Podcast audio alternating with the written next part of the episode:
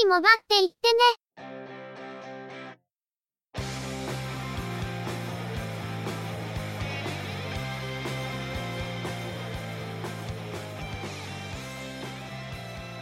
通信業界、モバイル、IT に関するニュースや話題を取り上げ、中の人が意見を述べたり、製品レビューまがいのことをしたり、様々な体験について、ご紹介していくポッドキャストです。ゆくもばのおしゃべりはすべて、合成音声によってお送りしています。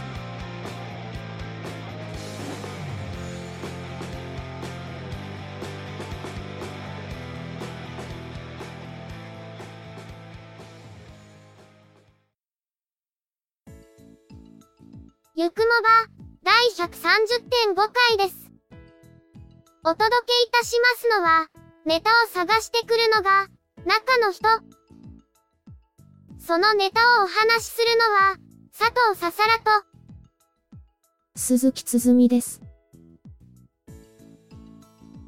ご託はいいので、さっさと続きをやりますよ。言い方ってものを考えようよ。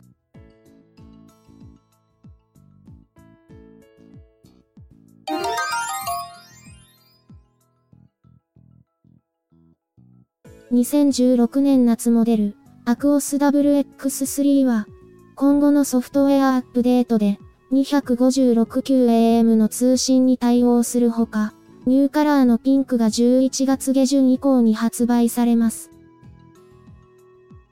また、アクオス WX3 をベースとして、スターウォーズとのコラボレーションによる、スターウォーズモバイルを12月上旬以降に発売します。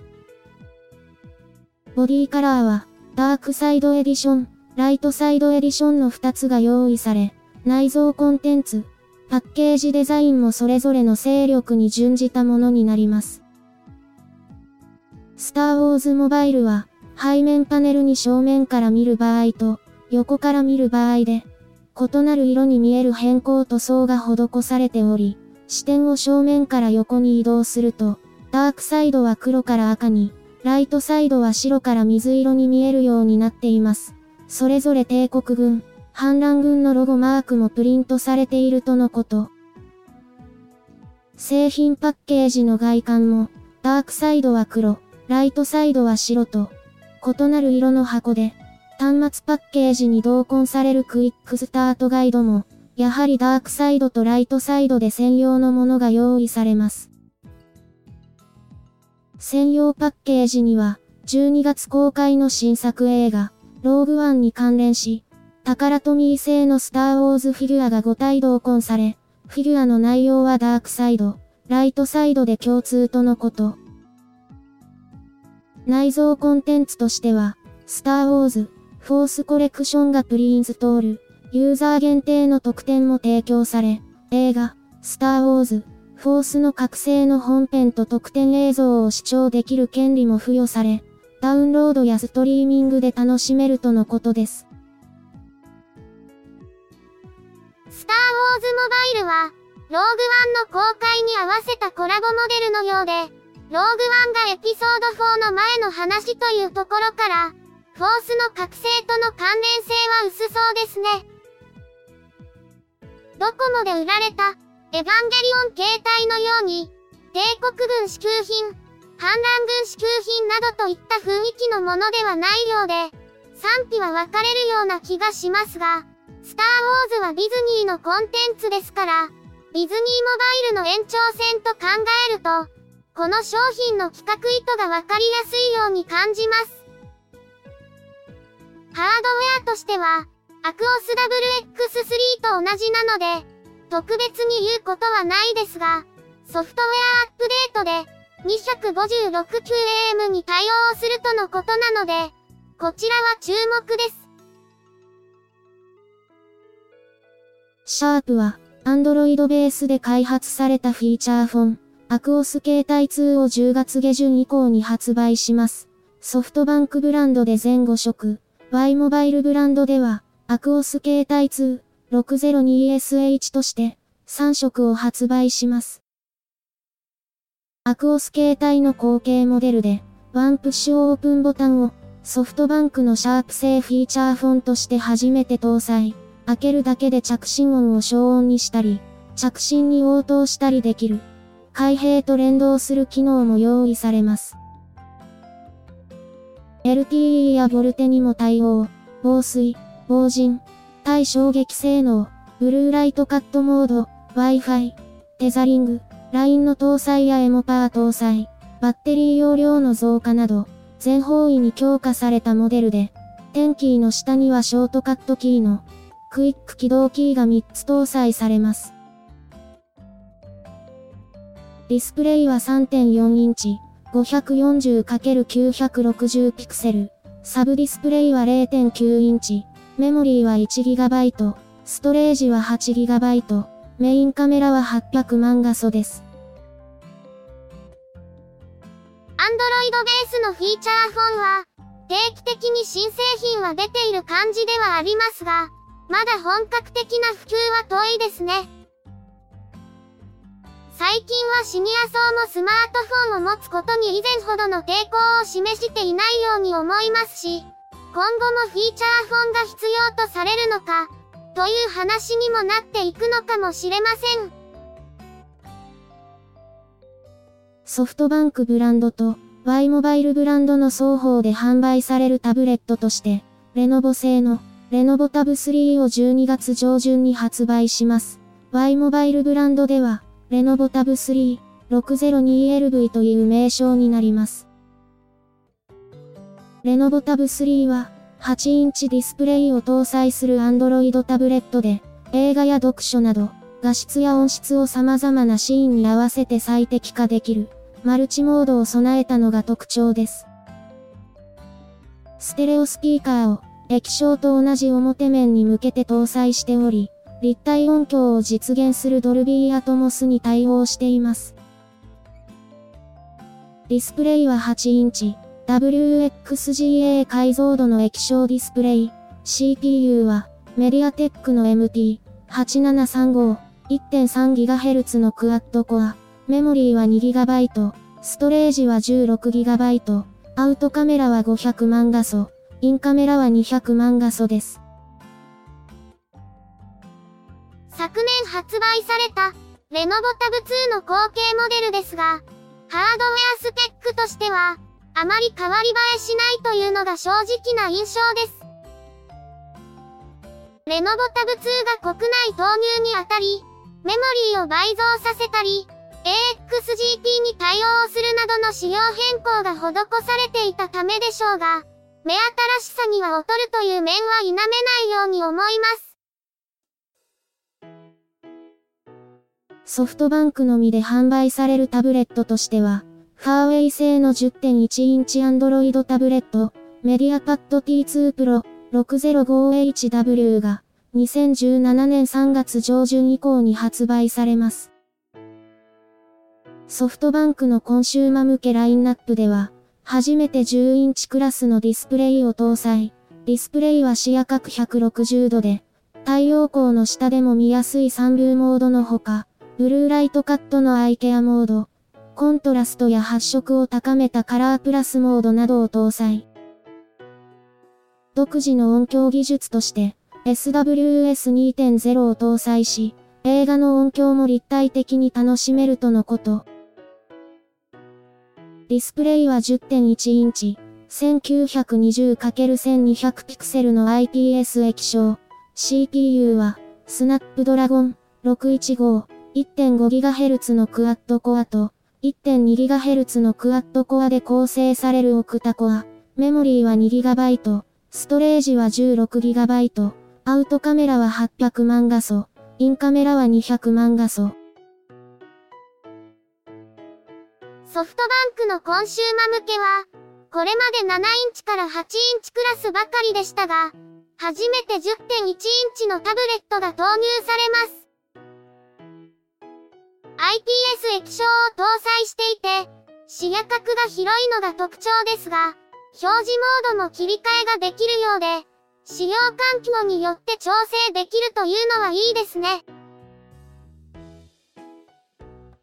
アラブ首長国連邦のスラーやサテライトテレコミュニケーションズが提供している。衛星携帯電話サービスに対応した。スラーや XT プロをベースにした衛星携帯電話。501TH をソフトバンクから2017年1月中旬以降に発売します。以前から販売している 201TH の後継モデルで、ベースモデルに対してメニューや SMS なども日本語に対応させたほか、110番などの日本国内の緊急発信にも対応。法人や地方公共団体、病院、漁協、船舶従事者、登山家、冒険家などが主なターゲットとのことですが、個人でも購入は可能です。201TH と比較して、イヤホン端子は汎用的な 3.5mm ジャックになったほか、充電端子も専用の端子からマイクロ USB 端子に変更。バッテリー容量も増加しています。また、新たに緊急の会議などに使えるようスピーカーフォンに対応し、ボリュームボタンを側面に装備。防水、防塵、対衝撃に対応するほか、あらかじめ発信先を登録しておく。誤動作防止カバー付きの SOS ボタンも搭載しています。ディスプレイは2.4インチ、240×320 ピクセルの液晶ディスプレイ。即位システムは GPS とグロナスのほか、中国の即位システムであるベイドウにも対応。データ通信はスラーやインターネット、ジオモバイルパケットラジオサービス、GMPRS に対応しており、通信速度は下り最大 60kbps、上り最大 15kbps。ごつい外観、太いアンテナ、男の子が好きになりそうなデザインですね。ソフトバンクのスラーや衛星携帯電話は、韓国のアジアパシフィックサテライトインダストリー製の端末をベースにしているようで、先代モデルの 201TH、iPhone5 のカバー型端末の 202TH に続く3代目のモデルです。これが必要になる人は非常に限られるでしょうが、ちょっと持ってみたいかも、と一瞬は思ってしまいますね。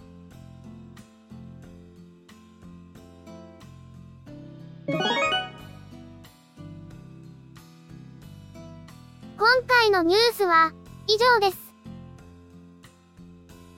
さすがに発表会があると、情報量が多くなってしまいますね。今回は、ギャラクシーノート7の一件で、日本のキャリアも、計画が狂ったかもしれないよね。結局、ギャラクシーノート7は、対策後の端末であっても爆発事故が発生しているとのことで、完全に販売が停止し、回収という流れになっているようです。ギャラクシーノート7の日本向けモデルをラインナップに加えていたキャリアでは、リリースを取りやめざるを得ないでしょうね。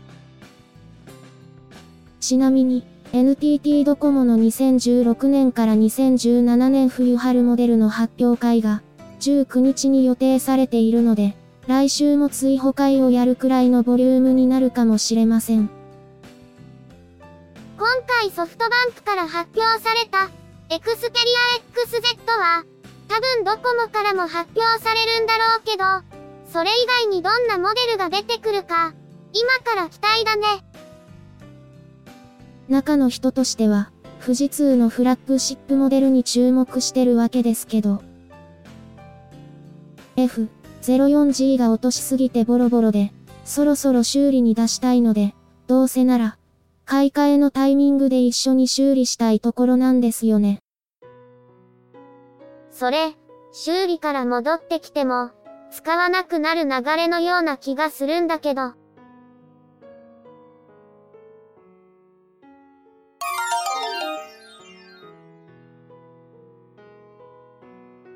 ゆくもばでは、お聞きの皆様からの、ご意見、ご感想などのコメントをお待ちしています。iTunes、iOS のポッドキャストアプリからのカスタマーレビューの書き込みのほか、ブログ、Facebook ページへのコメントの書き込み、Twitter アカウントへのリプライ、DM、ハッシュタグ付きのツイートなど、様々な方法を用意しています。